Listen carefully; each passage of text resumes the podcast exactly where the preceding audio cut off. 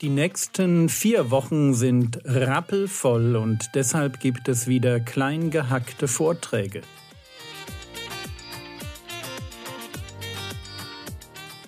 Theologie, die dich im Glauben wachsen lässt, Nachfolge praktisch, dein geistlicher Impuls für den Tag.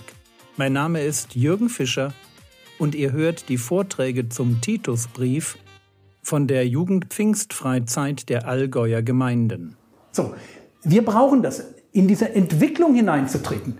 Wenn du gläubig wirst, dann geht die Sache gerade mal los, da bist du noch nirgendwo angekommen. Da, da darfst du einfach erstmal richtig Spaß haben die nächsten 40 Jahre. Weil du Jesus ähnlich werden darfst. So, Titus 1, Vers 2.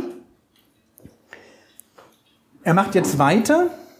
In der Hoffnung auf das ewige Leben, das Gott, der nicht lügt, vor ewigen Zeiten verheißen hat. Der Dienst des Paulus geschieht auf der Grundlage von Hoffnung.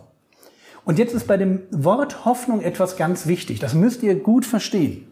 In der Bibel ist Hoffnung etwas anderes als im modernen Sprachgebrauch. Wenn wir von Hoffnung reden, ich hoffe, dass morgen es warm wird. Ich weiß es nicht, aber ich hoffe das. Und ich habe eine gute Hoffnung, weil ich habe geschaut, was vorhergesagt ist, irgendwie 22 Grad, könnte gut werden. Biblische Hoffnung fußt nicht auf meinem Nichtwissen. Biblische Hoffnung fußt auf der Auferstehung. Das heißt, ich blicke hoffend nach vorne, aber es ist wie beim Autofahren, wo ich einen Rückspiegel habe. Und im Rückspiegel sehe ich da hinten die Auferstehung.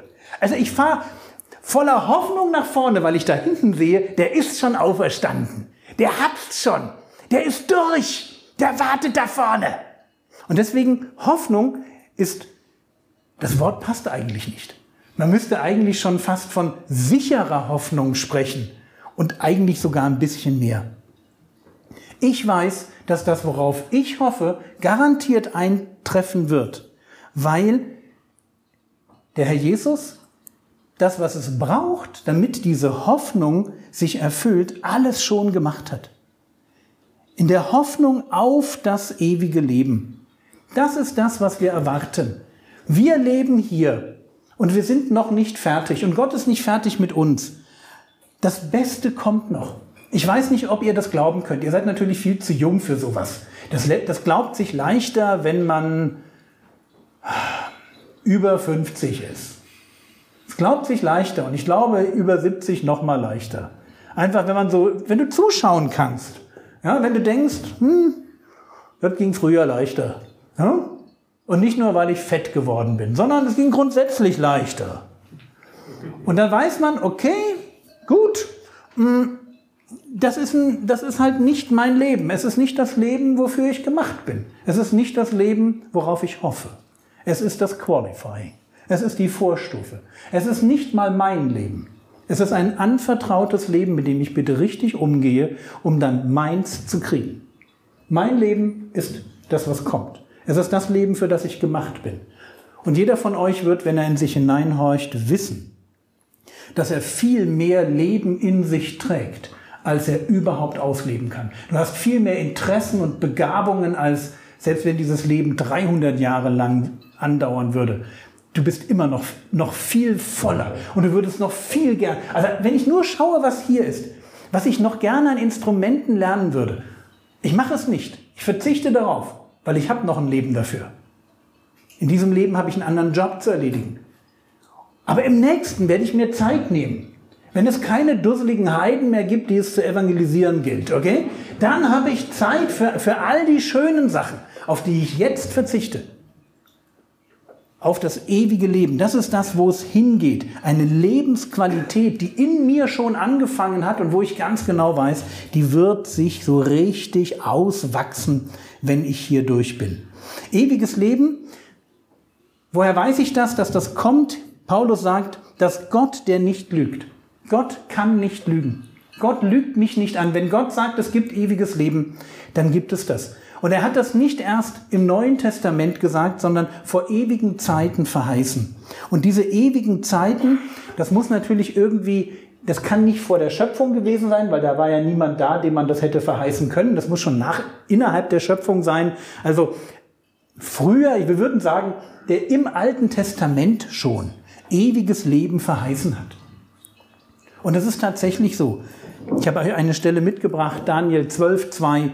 Und viele von denen, die im Land des Staubes schlafen, also tot sind, werden aufwachen. Die einen zum ewigen Leben und die anderen zur Schande, zu ewigem Abscheu. Und wir könnten weitere Stellen anführen. Wir wissen, dass es in Psalm 133, da wird ein Segen genannt, Leben bis in Ewigkeit. Und wie sehr diese, diese Hoffnung auf ewigem Leben im Neuen Testament präsent ist, merkt man daran, dass ständig Leute vorbeikommen und den Herrn Jesus fragen, was muss ich tun, um ewiges Leben zu kriegen? Ja, wo kommt denn diese Hoffnung her? Das würden sie nicht fragen, wenn es diese Verheißung im Alten Testament nicht gäbe. Also die Verheißung auf das ewige Leben treibt Paulus an, weil Gott nicht lügt. Wir können ihm vertrauen. Er hält, was er verspricht. Und deswegen lohnt es sich für euch, die ihr hier sitzt. Es lohnt sich für euch, wirklich dieses eine Leben einzusetzen, um den Dienst zu tun, die Berufung auszuleben, die Gott für euch hat. Vers 3. Zu seiner Zeit aber hat er sein Wort, das ist das Evangelium hier, ja. Zu seiner Zeit aber hat er sein Wort offenbart durch die Predigt, die mir nach Befehl unseres Retter Gottes anvertraut worden ist. Gott ist ein Gott, der genau weiß, wann die Zeit reif ist.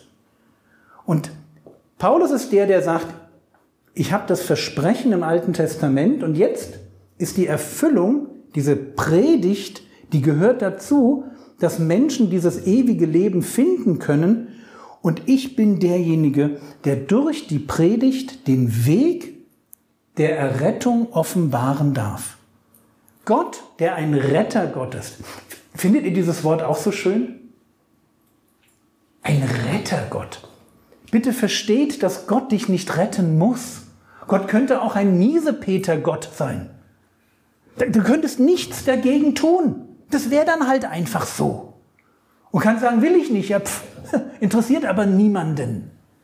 Aber es ist nicht so. Gott ist kein Miesepeter-Gott, der Freude daran hat zu sehen, wie wir langsam, aber, aber stetig verrecken. Gott ist ein Rettergott. Und deswegen wird ein Rettergott Mensch.